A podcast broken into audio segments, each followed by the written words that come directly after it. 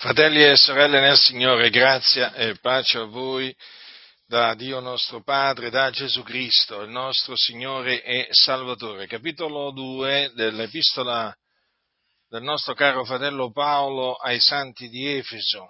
Capitolo 2, quindi degli Efesini, a partire dal versetto 1, leggerò alcuni versetti. Dice Paolo,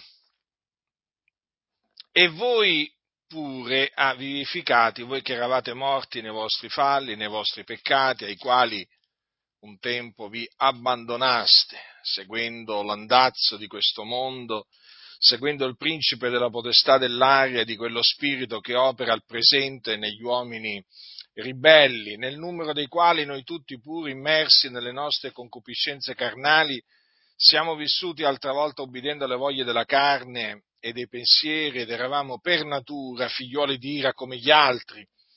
Ma Dio, che è ricco in misericordia per il grande amore del quale ci amati, anche quando eravamo morti nei falli, ci ha vivificati con Cristo, e gli è per grazia che siete stati salvati. E ci ha risuscitati con Lui e con Lui ci ha fatti sedere nei luoghi celesti in Cristo Gesù, per mostrare nell'età a venire l'immensa ricchezza della sua grazia, nella benignità che egli ha avuta per noi in Cristo Gesù. Poiché egli è per grazia che voi siete stati salvati mediante la fede, ciò non viene da voi, è il dono di Dio. Non è in virtù d'opere affinché ognuno si glori, perché noi siamo fattura di Lui, essendo stati creati in Cristo Gesù per le buone opere, le quali Dio ha innanzi preparate affinché le pratichiamo. Dunque, noi siamo stati salvati, salvati dal peccato, perché voi sapete che ci fu un tempo nel quale noi eravamo servi del peccato, ma grazie siano resi a Dio che ci ha dato di credere nell'Evangelo per essere affrancati dal peccato, per essere liberati dai nostri peccati. Dunque, quando affermiamo che siamo stati salvati, noi vogliamo dire che siamo stati liberati dai nostri peccati, dei quali eravamo schiavi. Lo ammettiamo, lo confessiamo. In quel tempo eravamo schiavi del peccato, sì, come tutti gli altri. Ed è per questo che eravamo appunto nemici, nemici di Dio, perché coloro che sono schiavi del peccato prendono piacere nel violare la legge, perché il peccato è la violazione della legge. E noi prendevamo piacere dunque nel peccare e il peccato eh, ci ripagava con la morte, perché il salario del peccato è la morte. Ecco perché eravamo morti nei nostri falli e nei nostri peccati. E dunque siamo stati salvati per grazia, mediante la fede. Già, perché come vi ho detto, siamo stati salvati per, in quanto Dio ci ha dato di credere nell'Evangelo, che quindi è l'Evangelo della nostra salvazione. Meraviglioso Evangelo, mediante il quale siamo stati salvati e siamo tuttora salvati. L'Evangelo infatti è potenza di Dio per la salvezza di ogni credente, del giudeo prima poi del greco. È stato proprio quando abbiamo creduto nell'Evangelo che siamo stati salvati dai nostri peccati. Considerate dunque che è stato per grazia, quindi per grazia, cioè noi siamo stati salvati gratuitamente, non per opere giuste che noi avessimo fatto, non meritevamo questa così grande salvezza, non la meritevamo. Noi meritevamo, in quanti figlioli di ira, di andare in perdizione. questo sì lo meritavamo, ma noi non meritavamo appunto di essere salvati. E di fatti siamo stati salvati per grazia, perché la grazia non è altro che l'immeritato, un immeritato favore. Quando diciamo mm, grazia, noi intendiamo dire appunto l'immeritato favore che appunto abbiamo ricevuto da Dio. Non è qualcosa che noi meritevamo, la salvezza, nella maniera più assoluta. Io non meritavo niente. Io non ho vergogna di dire che meritavo di andare in perdizione. Ma il Signore, appunto, mi ha fatto grazia. Il Signore mi ha dato a suo tempo di credere nel suo Evangelo. E appunto credendo nell'Evangelo sono stato salvato mediante la fede.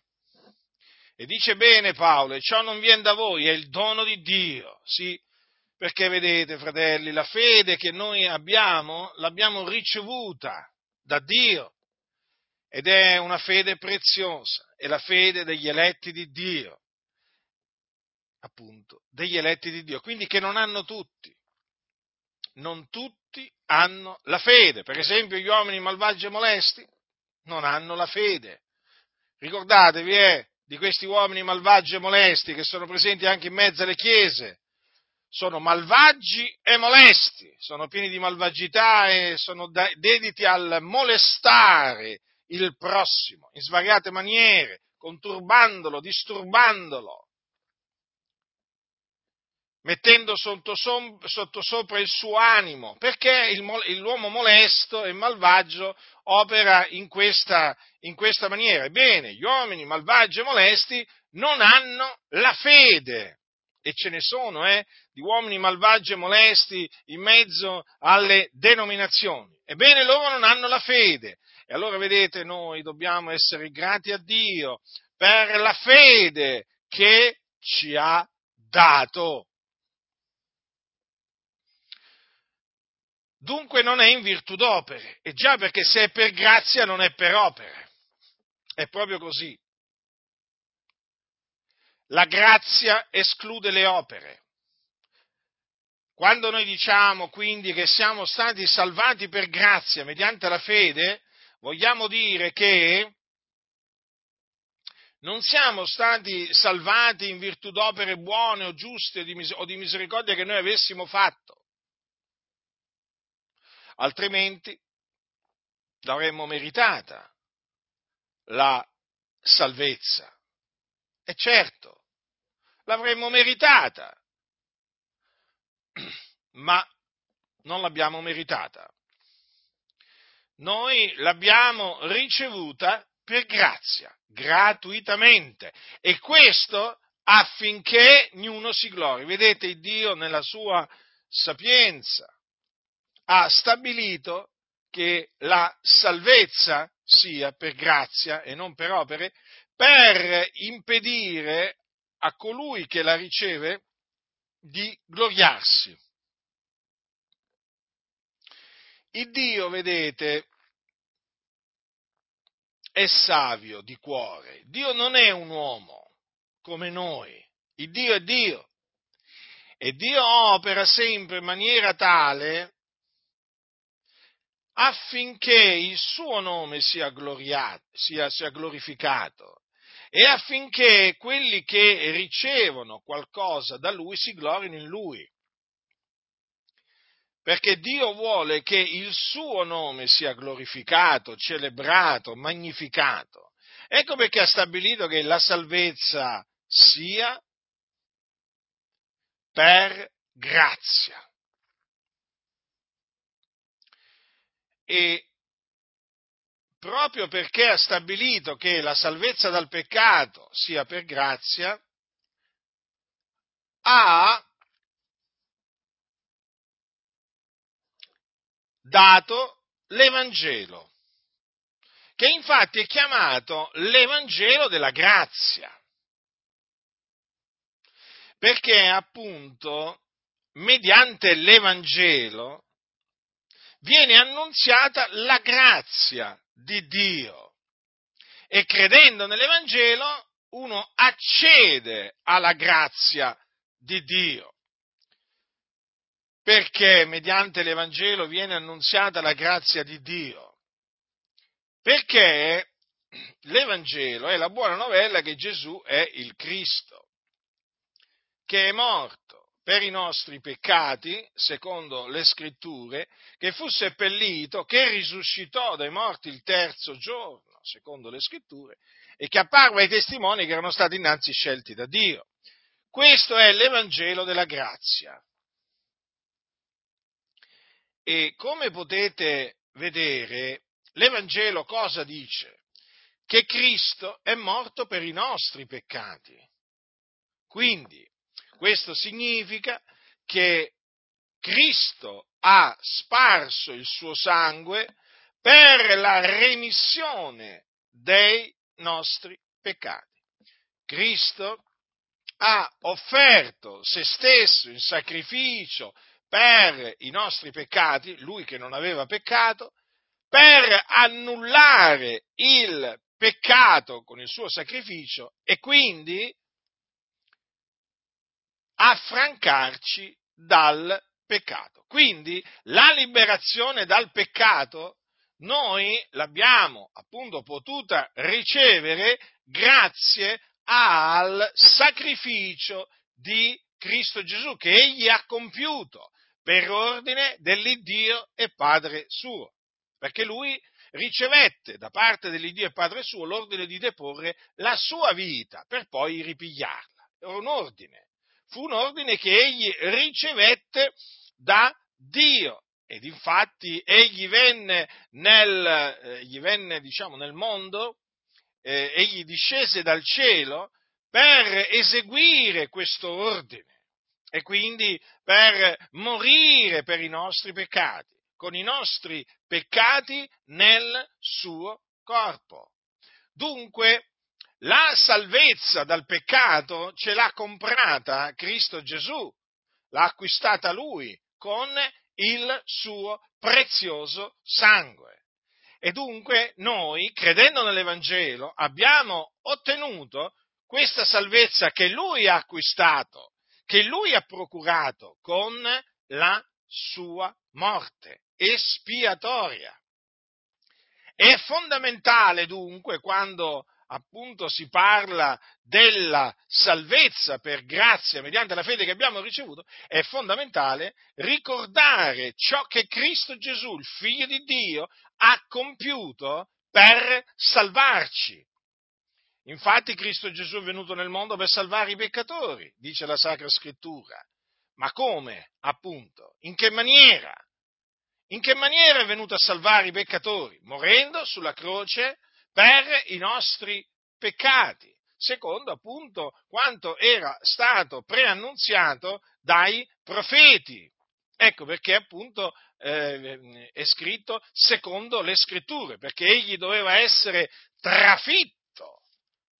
Sì, sì, proprio così, trafitto, a motivo delle nostre trasgressioni, fiaccato a motivo delle nostre iniquità. Questo era quanto aveva scritto il profeta Isaia, infatti, e che a suo tempo si è adempiuto in Gesù. Quindi se oggi noi ci gloriamo nel Signore per questa così grande salvezza che abbiamo ottenuto, salvezza che non poteva venire da nessun altro e in nessun altro modo, all'infuori appunto eh, di Gesù, perché in nessun altro è la salvezza, perché non v'è sotto il cielo alcun altro nome che sia stato dato agli uomini per il quale noi abbiamo ad essere salvati. Quindi vedete, è tutto collegato. Quindi capite, noi dobbiamo questa così grande salvezza che abbiamo ottenuto per grazia mediante la fede a ciò che Gesù, il Cristo, ha fatto per noi. La salvezza, fratelli del Signore, che noi abbiamo ottenuto per grazia, è strettamente collegata al, alla, morte, alla, morte, del Signore, del Signore Gesù Cristo. Sono cose che camminano assieme, sono inseparabili. E quindi bisogna appunto sapere perché Gesù è morto. Gesù è morto per i nostri peccati, perché si dovevano adempiere le scritture, secondo le quali appunto egli doveva essere trafitto. A motivo delle nostre trasgressioni, fiaccato a motivo delle nostre iniquità, perché egli doveva, egli il giusto, doveva caricarsi dei nostri peccati, doveva portarli nel suo corpo per annullare così il peccato, affinché noi morissimo al peccato, affinché poi così eh, venendo crocifissi con Cristo, cioè venendo il nostro uomo, vecchio uomo, eh, crocifisso con Cristo, noi fossimo affrancati dal peccato e la morte, la, il peccato non ci signoreggiasse più. Infatti noi adesso proclamiamo che il peccato non ci signoreggia più, come appunto la morte non signoreggia più il Signore Gesù, perché Gesù ha distrutto eh, la morte, così il peccato non ci signoreggia più. E di fatti noi non siamo più sotto la legge, ma sotto la grazia, il che naturalmente non significa che siamo liberi di, eh, di peccare, perché noi, ricordatevi, siamo servi, diventati servi della giustizia o servi di Dio. Cioè, quindi, da un lato siamo stati salvati dai nostri peccati, però dall'altro siamo stati resi servi della giustizia. E quindi, in quanto servi della giustizia, dobbiamo ora prestare le nostre membra al servizio della giustizia. Quindi, astenendoci, eh, rinunciando all'impietà, astenendoci dalle mondane concupiscenze, dalle carnali, dalle carnali, dalle carnali concupiscenze, vivendo una vita santa, pia, giusta, essendo zelanti nelle opere buone, praticando appunto le opere buone che il Signore ha innanzi preparate affinché le pratichiamo. Quindi questo significa appunto prestare le nostre membra al servizio della, eh, della giustizia perché noi abbiamo per frutto la santificazione. Quindi anche la santificazione è legata alla salvezza, perché coloro che sono stati affrancati dal peccato procacciano la santificazione. La procacciano in quanto mettono al servizio le loro membra, che sono membra di Cristo, al servizio della, della giustizia. Quindi ecco che la morte del Signore Gesù Cristo, eh, diciamo, in questo piano, eh, diciamo, che Dio ha formato in se stesso, eh, perché appunto dobbiamo ricordarci che Dio eh, ha formato questo, questo, questo, piano, questo piano in se stesso, eh, questo piano appunto che eh, prevedeva la nostra, la nostra salvezza, in questo piano ecco che la morte del Signore Gesù Cristo riveste un ruolo fondamentale, primario, perché appunto è proprio in virtù di ciò che Egli ha fatto che noi oggi siamo salvati. Ecco perché l'Evangelo è l'Evangelo, Paolo dice, della vostra salvazione. Ricordiamolo questo, eh? L'Evangelo della vostra salvazione. Sì, perché appunto è mediante l'Evangelo che siamo stati salvati, mediante il quale siamo salvati. Se noi non serviamo il peccato in questo momento, fratelli, lo dobbiamo all'Evangelo. All'Evangelo. Questo, ecco perché dobbiamo avere sempre l'Evangelo davanti ai nostri occhi. Mai distogliere il nostro sguardo, i nostri occhi dall'Evangelo. Mai. Perché nel momento in cui, se noi distogliessimo i nostri occhi dall'Evangelo, distoglieremmo i nostri occhi dalla grazia. Infatti, coloro che hanno distolto nel corso dei secoli i loro occhi dall'Evangelo eh, si sono proprio distolti dalla grazia, sono scaduti dalla grazia, perché? Perché si sono rivolti alle opere, perché praticamente hanno cercato la perfezione, dopo aver iniziato col, per lo Spirito, hanno cercato la perfezione con la carne, cioè hanno, hanno pensato di raggiungere la perfezione con la carne, quindi avevano cominciato bene e poi hanno finito male, sono scaduti dalla grazia perché hanno fatto hanno fatto diciamo, spazio all'idea che se appunto uno non, ehm, non osserva le opere, ehm, le opere della legge, eh, non può essere salvato. Capite? E questo appunto è sempre stato, eh, diciamo, l'insegnamento eretico che le varie sette hanno, che sono sorte, hanno sempre rivolto ai loro adepti. Ho studiato tante sette, eh, ma tante, tante, tante, vi posso dire, anche tante religioni, e vi posso dire che sostanzialmente tutte e tu, tutte le religioni e tutte le sette attaccano la grazia di Dio, tutte, indistintamente. Poi lo fanno con, diciamo, con ragionamenti magari che possono differire in qualche cosa, ma la sostanza, ripeto, la sostanza eh, è la medesima. Essi, queste sette, queste religioni, annullano la grazia di Dio. E chi annulla la grazia di Dio rende vano il sacrificio del Signore Gesù Cristo. Paolo diceva io non annullo la grazia di Dio, perché se la giustizia si ottiene per mezzo della legge, Cristo è dunque morto inutilmente.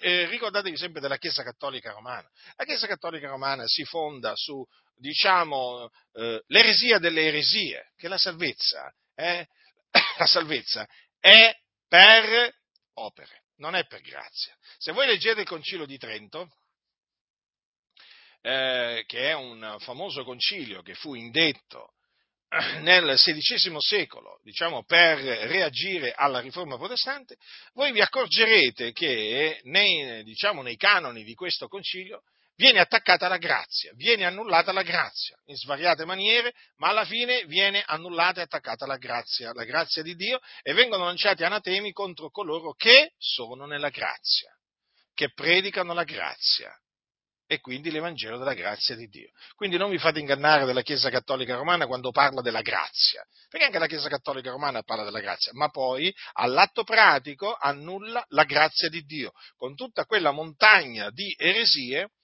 che appunto eh, praticamente potrebbero essere diciamo tutte assieme condensate diciamo in questa frase la salvezza si deve, la salvezza si deve guadagnare hm? si deve guadagnare si deve, si deve meritare Dunque non è in virtù d'opere affinché ognuno si glori. Questo naturalmente per quanto riguarda la salvezza dal peccato. Passiamo adesso alla, alla giustificazione. Perché anche la giustificazione che noi abbiamo ottenuto, la giustificazione che dà vita, l'abbiamo ottenuto per grazia.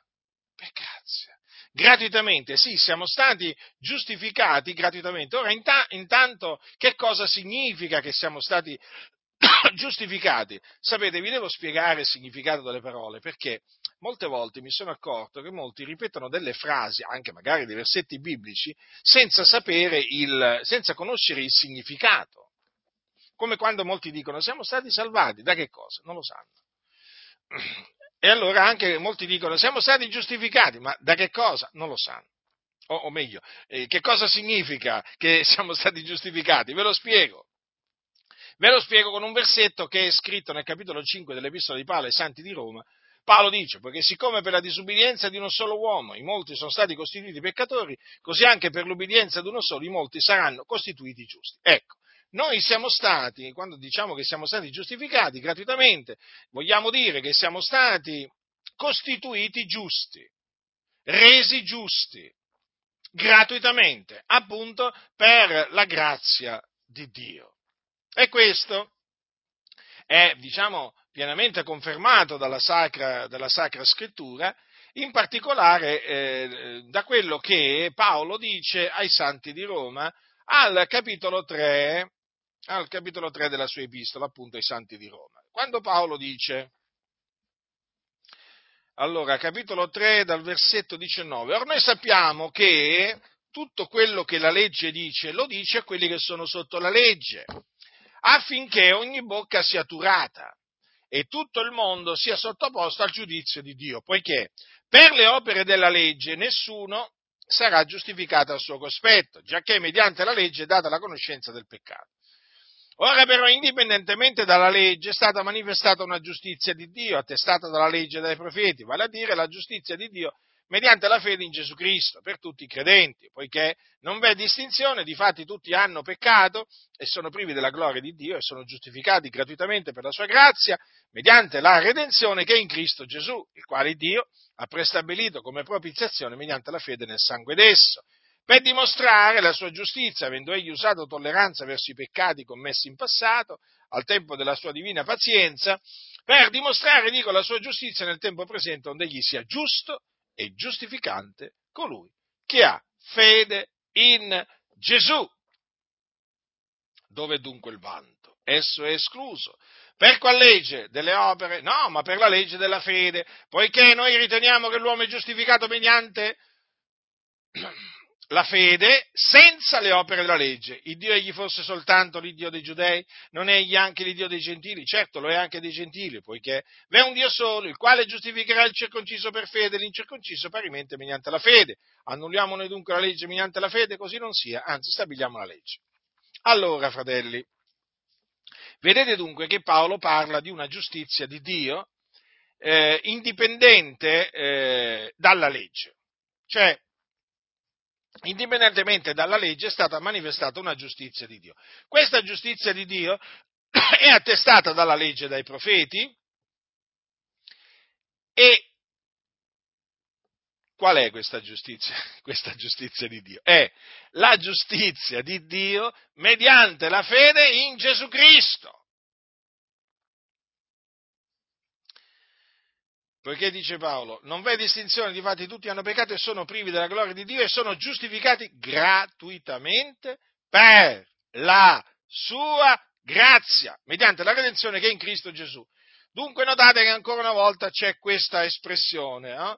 Eh, diciamo, la, c'è questa espressione no? che diciamo, rimanda alla grazia, per la sua grazia.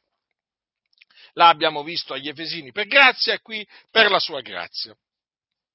Naturalmente anche lì agli Efesini siamo stati salvati per la sua grazia. Eh? Manca quella sua, ma naturalmente la grazia è la grazia di Dio. Solo che Dio ha voluto che agli Efesini fosse scritto così: gli è per grazia che voi siete stati salvati, non gli è per la grazia di Dio che voi siete stati salvati. Ma è evidente che quella grazia è sempre la grazia di Dio. Allora, fratelli del Signore, cosa dice qui la Sacra Scrittura? Che credendo nel Signore Gesù Cristo noi siamo stati costituiti giusti. Abbiamo ottenuto la giustizia di Dio, la giustizia che viene da Dio basata sulla fede. Ora, la giustizia di Dio eh, basata sulla fede dove è rivelata? Nell'Evangelo. Infatti dice Paolo che in esso la giustizia di Dio è rivelata da fede e fede, secondo che è scritto, ma il giusto vivrà per fede. Per coloro che non lo sanno vorrei, vorrei appunto dire questo e per coloro che lo sanno glielo vorrei ricordare, che diciamo, queste parole sono le parole eh, diciamo, che eh, possiamo dire eh, da cui diciamo, sorse la cosiddetta riforma protestante, che anche se non fu una riforma radicale, però comunque sia diciamo, di riforma si, si trattò. E Lutero, il monaco agostiniano, fu mentre eh, meditava no, nel convento, eh, lui era un monaco agostiniano, mentre meditava proprio su queste parole, hm, che Dio gli diede di intendere che appunto l'uomo viene giustificato da Dio gratuitamente per fede senza le opere della legge. E, quando, e questo naturalmente produsse in, eh, in lui una, un, grande, un grande effetto, un grande cambiamento. E quindi cominciò a proclamare appunto che il giusto vivrà per fede. E fu questo proprio, diciamo, messaggio che scatenò le ire del, del, diciamo, del, del, del, Papa, del capo della Chiesa Cattolica Romana a quel tempo. Mm? Perché? Perché dovete sapere che la giustificazione per grazia mediante la fede, quindi senza le opere della legge, è praticamente la dottrina che scardina tutto il cattolicesimo, cioè lo annulla, lo radia al suolo. allora, il giusto vivrà per fede, basta solo questa parola per scardinare tutto il cattolicesimo, perché il cattolicesimo si fonda praticamente sull'eresia della salvezza per opere, della giustificazione per opere. È così, fratelli, io l'ho studiato approfonditamente. Eh? Che, che ne dicano gli ecumenici, ma la Chiesa Cattolica Romana annulla la grazia di Dio, è così, detesta l'Evangelo. E allora fu appunto queste, cioè a causa di queste parole che subito il Papa di allora si scatenò contro Lutero e contro naturalmente poi contro coloro che seguirono appunto diciamo questa professione di fede eh, di Martin Lutero che poi furono chiamati protestanti e appunto poi eh, la Chiesa Cattolica Romana eh, diciamo come reazione un, diciamo, a questa a questa presa di posizione eh, diciamo, tra virgolette, rivoluzionaria presa da Martin Lutero e dai protestanti, eh, indisse il, il, ehm, il, concilio di Trento, fu una delle reazioni perché ce ne furono anche altre, e comunque sia per farvi capire l'importanza di queste parole. Eh? Infatti queste parole sono odiate, sono odiate, disprezzate eh, da tutti coloro che appunto predicano la salvezza e la giustificazione per opere perché siccome che devono esaltare le proprie opere, eh, eh, in quanto secondo loro sono il mezzo che eh, gli fanno guadagnare la vita eterna, gli fanno meritare la vita eterna, è chiaro che devono fare sparire la grazia di Dio e quindi devono fare sparire che il giusto vivrà per fede. Ma quello che loro fanno sparire o vogliono fare sparire, noi invece lo issiamo su un, uno stendardo eh, e lo innalziamo eh, affinché tutti lo vedano. Il giusto vivrà per fede, questo è scritto, questo noi crediamo, questo proclamiamo, che, che ne dicono i cianciatori, smaschereremo le menzogne dei cianciatori appunto che amano cianciare contro la salvezza per grazia e contro la giustificazione per grazia. Sì, non importa se si chiamano mariani, non importa come si chiamano, ma noi, peraltro ci sono anche tanti cosiddetti evangelici che odiano la giustificazione per grazia mediante la fede, eh? Eh, noi comunque ci opporremo, ci opporremo a tutti coloro che introducono di soppiatto, perché così avviene, che introducono di soppiatto la salvezza per opere, la giustificazione per opere. E dunque, per tornare alle parole di Paolo ai santi di Roma, vedete cosa dice? Sono giustificati gratuitamente per la sua grazia. Questo è qualcosa di meraviglioso, fratelli nel Signore, che noi dobbiamo sempre considerare, fratelli. Sempre, lo, lo ribadirò fino a che avrò un alito di vita. Se noi oggi, fratelli, siamo nella gioia, se noi oggi siamo nella pace, eh, se noi oggi ci possiamo chiamare tra di noi fratelli, se noi oggi possiamo dire Abba Padre, se noi, se noi oggi siamo quello che siamo, lo dobbiamo proprio a questo, al fatto che siamo stati giustificati gratuitamente da Dio per la sua grazia. Mm? Perché abbiamo creduto, abbiamo creduto nell'Evangelo e la nostra fede ci è stata messa in conto di giustizia, come fu messa in conto di giustizia al nostro, al nostro diciamo, antenato, o comunque sia al nostro padre, perché Dio gli disse io ti ho costituito padre di molte nazioni. Abramo, infatti cosa dice la scrittura? Se Abramo è stato giustificato per le opere, egli avrebbe di che gloriarsi, ma dinanzi a Dio egli non ha di che gloriarsi. Infatti, che dice la, la scrittura? Ora Abramo credette a Dio e ciò gli fu messo in conto di giustizia. Quel ciò è la sua fede. E dice bene l'Apostolo, l'Apostolo Paolo, non per lui soltanto sta scritto che questo gli fu messo in conto di giustizia, ma anche per noi, ai quali sarà così messo in conto per noi che crediamo in colui che è risuscitato dai morti, Gesù nostro Signore, il quale è stato dato a cagione delle nostre offese ed è risuscitato a cagione della nostra giustificazione. Quindi ricordatevi che quelle parole gli fu messo in conto di giustizia. Eh?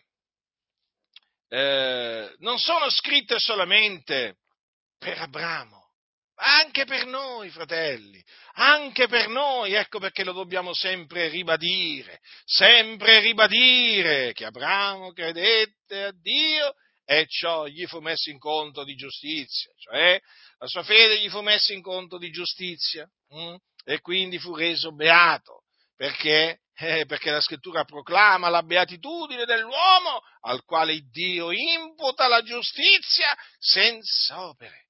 E questa, eh, questa proclamazione appunto è nei Salmi e la fece Davide quando disse beati quelli cui, le cui iniquità sono perdonate e i cui peccati sono coperti, beato l'uomo al, al, quale il Signore non imputa il peccato. Quindi noi avendo creduto nel Signore siamo benedetti, beati col credente Abramo, avendo la fede di Abramo. Non è meraviglioso sapere, fratelli, che noi abbiamo la fede d'Abramo? Mm? D'altronde siamo figli d'Abramo, eh? Siamo figli di Abramo, noi non siamo discendenti di Abramo, eh, secondo la carne, però, perché noi siamo gentili, però siamo figli di Abramo, fratelli nel Signore, eh? Invece, vedete, ci sono tanti discendenti, tanti discendenti di Abramo che non sono figli di Abramo. Mm? Noi siamo alla maniera di Isacco figli della promessa. Meraviglioso questo meraviglioso. E tutto questo, naturalmente, fratelli, per la grazia di Dio. Ripeto, noi meritevamo di andare in perdizione. Noi non meritevamo di essere salvati, di essere giustificati. No, non meritevamo tutto ciò. Però il Dio, vedete, ci è stato largo in grazia. Hm? E allora, sapete, eh, davanti appunto alla grazia di Dio, eh, davanti a questa meravigliosa grazia che Dio ci ha allargito, come facciamo a non magnificare Dio, a esaltarlo, a celebrarlo, fratelli del Signore? Eh? Noi siamo sotto la grazia, sotto la grazia, non più sotto la legge, perché non siamo più sotto il peccato, siamo sotto la grazia. Infatti siamo salvati, siamo giustificati. Mm? La sua grazia, mediante la fede nell'Evangelo, che infatti, fratelli nel Signore, come vi ripeto, è l'Evangelo della grazia, della grazia. E quindi coloro che sono nella grazia, hm, proclamano l'Evangelo della grazia. Coloro che non sono nella grazia non lo proclamano l'Evangelo della grazia. Capite? E poi coloro che sono nella grazia difendono la grazia dagli attacchi eh, degli uomini malvagi e molesti, dagli attacchi dei figli del diavolo, dagli attacchi degli impostori, dei falsi dottori, perché tutti attaccano la grazia di Dio. E sapete, rifletteteci quanto odio che c'è nei confronti di Dio, eh? Ci avete mai pensato a questo, fratelli? Noi amiamo Dio, hm? Ma perché egli ci ha amato il primo, però provate a pensare a quante persone odiano Dio. Ma lo sapete che ci sono tante persone che odiano Dio? Ma lo sapete che ci sono tante persone che non sopportano la grazia di Dio? Eh? Come tanti che non sopportano la provvidenza di Dio, che tanti non sopportano eh, la guida di Dio. Eh? E, e, considerate questo, ci sono tanti che odiano, eh, che odiano Dio proprio perché Dio fa grazia. Mm? Che Dio fa grazia. Eh sì. E a chi fa grazia? A chi lui vuole far grazia. Non a chi noi vogliamo che lui faccia grazia, eh? no, no, no, e nemmeno a chi, a chi vuole essere graziato, no, no.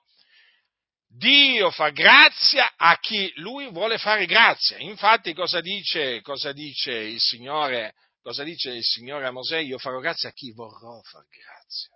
Quindi il Signore fa misericordia a chi vuole Lui. Mm? E questo naturalmente è detestato.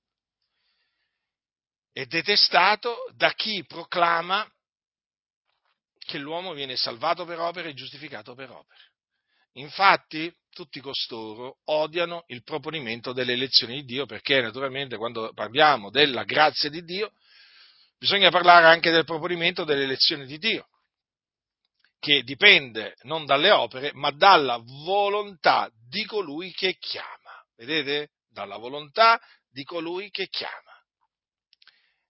e, e quindi non dipende né da chi vuole né da chi corre, ma da Dio che fa misericordia. E siccome che, attenzione, siccome che coloro che proclamano la salvezza e la giustificazione per opere insegnano che dipende da chi vuole e da chi corre, eh, attenzione, è chiaro che non sopportano Dio, non lo amano, non lo amano, lo odiano. E il loro odio verso Dio si manifesta in tante maniere. Naturalmente il loro odio verso il Dio si manifesta anche odiando, odiando i figlioli di Dio, è normale questo. Chi odia Dio odia anche i figlioli di Dio. Tutto questo naturalmente perché Dio è l'Iddio d'ogni grazia, ma l'Iddio anche che fa grazia a eh, chi vuole Lui. D'altronde, rifletteteci un momento, come fa appunto uno che eh, pensa di potersi autogiustificare, di potersi meritare la vita eterna, di guadagnare la vita eterna, come pensate che possa amare Dio con costui? Come pensate possa, diciamo, celebrare la grazia di Dio? Eh? Uno che pensa di guadagnarsi la vita eterna con le opere buone non può, fratelli del Signore, perché lui praticamente dirà sempre, no, a me, Dio è in debito, eh, Dio è in debito verso di me, eh, mi deve salvare, mi deve dare la vita eterna perché io ho fatto questo, io ho fatto quell'altro, io sono meritevole della salvezza, sono meritevole della, della vita eterna, capite? E quindi non può amare il Dio. Non può amare Dio. E quindi non può eh, amare la sua grazia, celebrare la sua grazia, proclamare la sua grazia. Non può, fratelli del Signore. E quindi non può amare l'Evangelo della grazia. Non può sentire dentro una spinta irresistibile ad annunziare l'Evangelo della grazia, a difendere l'Evangelo della grazia. No, fratelli, perché lui, la sua preoccupazione è quella di come fare per essere salvato le sue, per le sue opere e per essere giustificato per le sue opere. Non ha tempo e voglia di pensare alla grazia di Dio. Capite? Perché non andiamo d'accordo?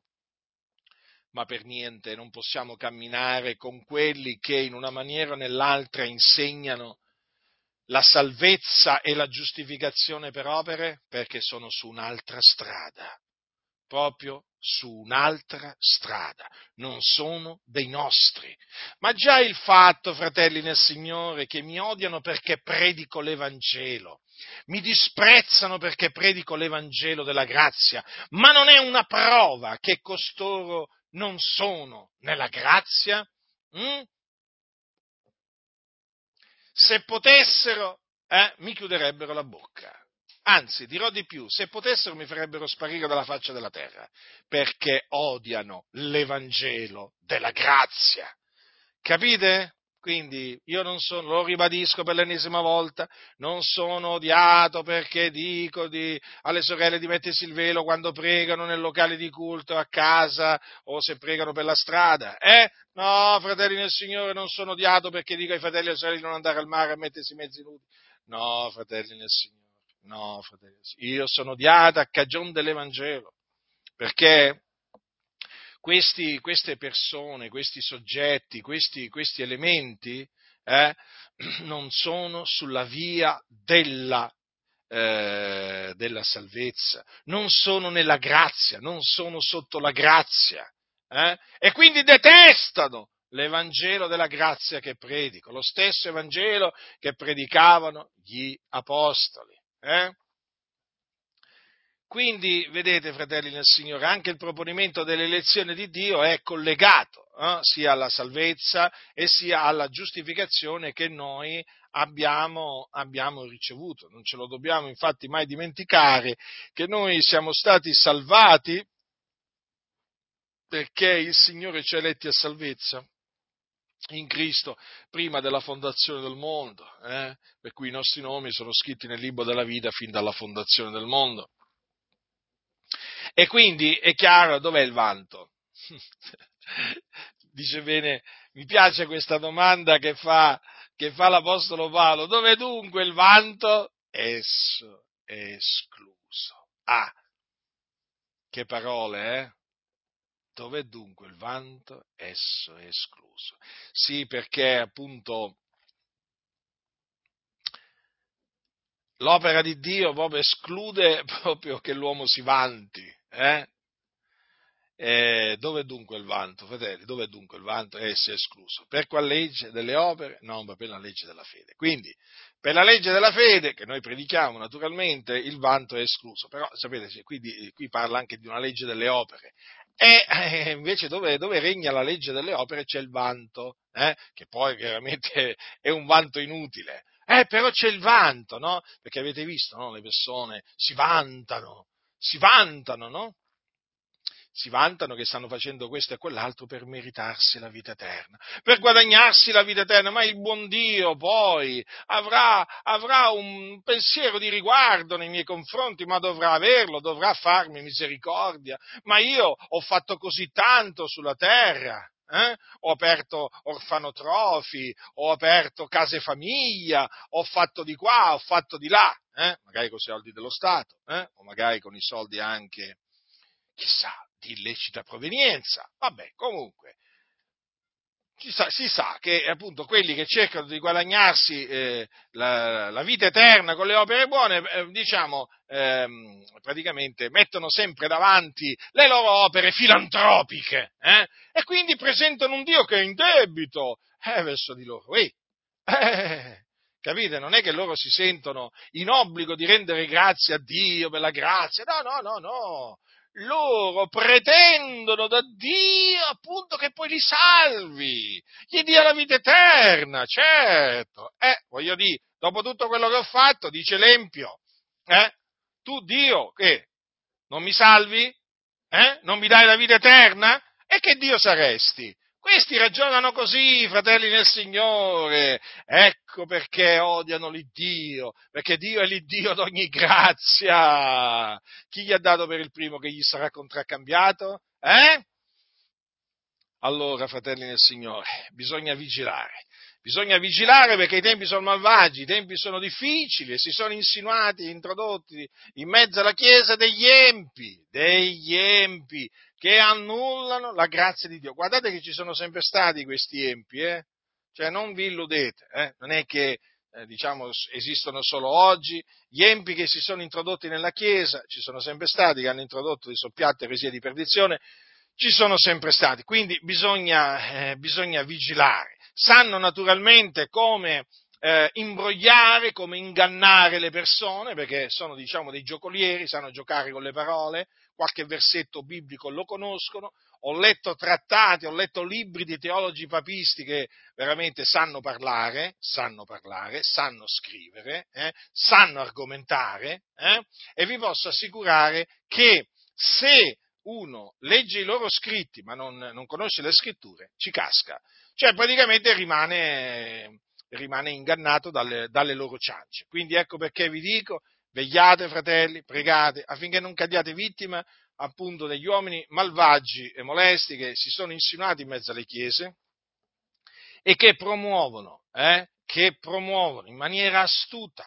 eh, in maniera astuta, direi talvolta lanciando messaggi subliminali, la salvezza per opere e la giustificazione per opere. Eh? Guardate, poi alla fine si manifestano, è chiaro, perché è ovvio che poi gli spiriti si manifestano una volta che vengono messi alla prova, ma si manifestano. Quindi siate vigilanti, siate vigilanti perché, perché appunto purtroppo ci sono di quelli che eh, vogliono il male della Chiesa e eh, naturalmente sono pronti a tutto, sono pronti a tutto e, e quindi noi dobbiamo essere pronti a reagire eh, nel momento in cui qualcuno eh, appunto vuole introdurre la eh, salvezza e la giustificazione per opere, perché appunto sono eresie distruttive che menano in perdizione. Ricordatevi questo, perché coloro che danno ascolto a questi uomini malvagi e molesti scadono dalla grazia. Se sono nella grazia, dando ascolto a costoro, poi scadono dalla grazia. Infatti poi non parlano più della grazia di Dio, non la celebrano più, non la magnificano. Eh? Sì, la menzionano, vabbè, ve l'ho detto, anche la Chiesa Cattolica Romana parla della grazia. Se voi prendete un catechismo della Chiesa Cattolica Romana, eh, o, prendete, o, prendete un libro di un famoso teologo della Chiesa Cattolica Romana, volete che non vi parli della grazia? Eh? Ma è come se vi cita la grazia, però poi dovete vedere tutto il discorso, tutto il discorso, non vi dovete concentrare su un versetto che loro dicono, vi dovete concentrare su tutto l'insegnamento loro, nella, diciamo, nella totalità, eh? capite? Perché vi faccio un esempio, io ho studiato la Chiesa Cattolica Romana a fondo e vi posso dire questo. Allora, la Chiesa Cattolica Romana parla della grazia, cita la parola grazia. Eh, nel suo catechismo, nei libri dei, dei suoi teologi, nelle omelie, la parola grazia c'è, ma se voi poi andate a studiare tutto, diciamo, ehm, eh, voglio dire, tutto il complesso di dottrine della Chiesa Cattolica Romana, eh, vi accorgerete che la grazia sparisce. La grazia sparisce, la grazia viene annullata. Da che cosa? Sostanzialmente dall'eresia antica, appunto che la salvezza e la giustificazione si ottengono per opere. Capite?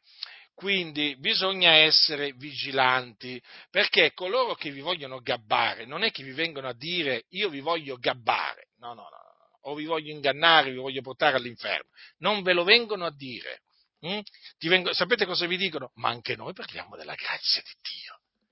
Anzi, dico, anzi, sai cosa ti dicono? Ma anche noi crediamo di essere salvati per grazia. È lì, pure la Chiesa Cattolica Romana lo dice.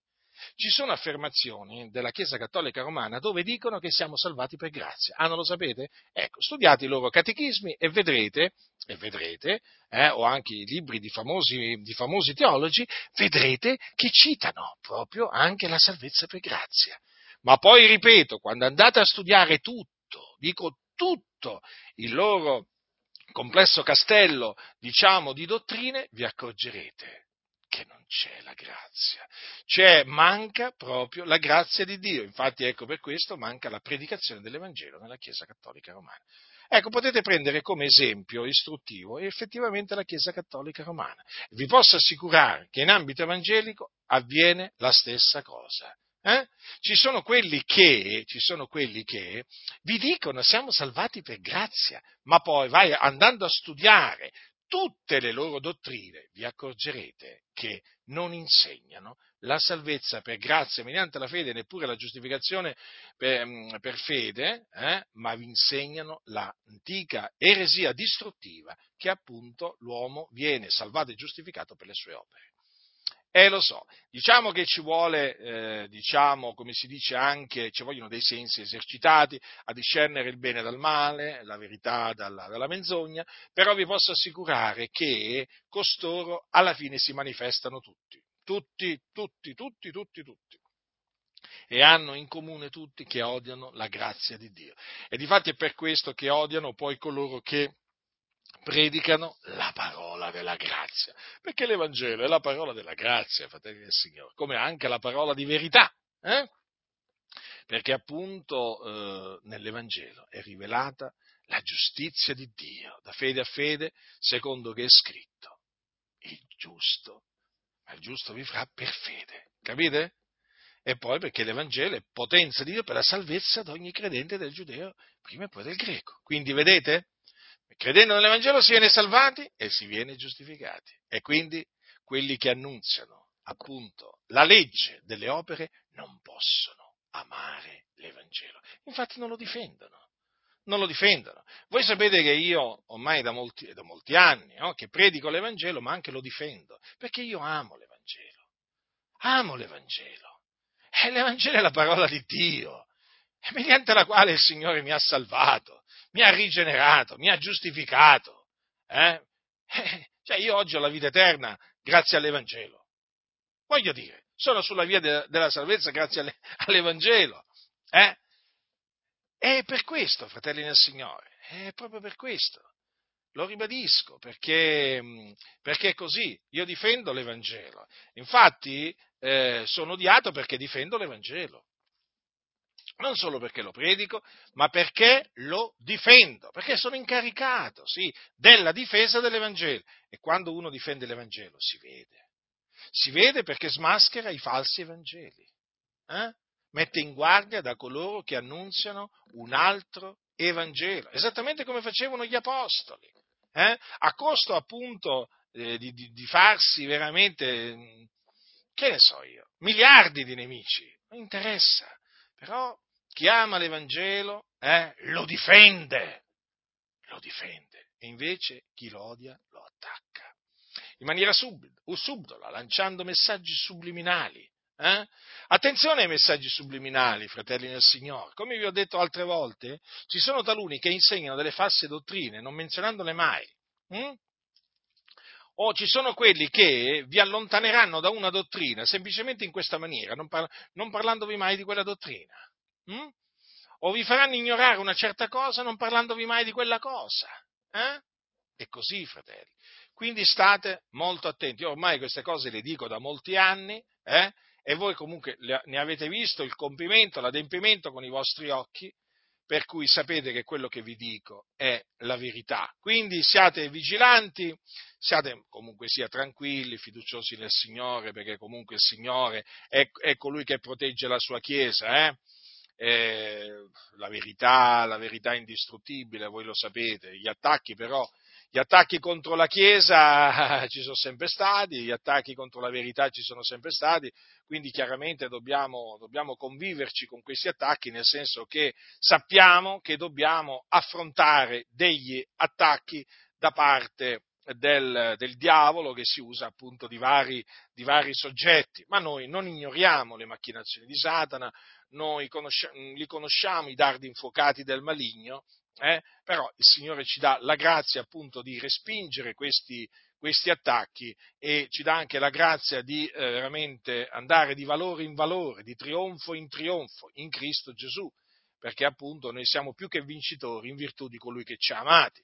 Quindi, però ecco, è di fondamentale, diciamo, importanza eh, ribadire, eh, ribadire che siamo appunto salvati e giustificati per grazia, senza le opere della legge. E badate bene che per opere della legge non si intendono solo festi, noviluni e sabati, eh? attenzione, ma diciamo si intendono anche le opere buone prescritte dalla legge.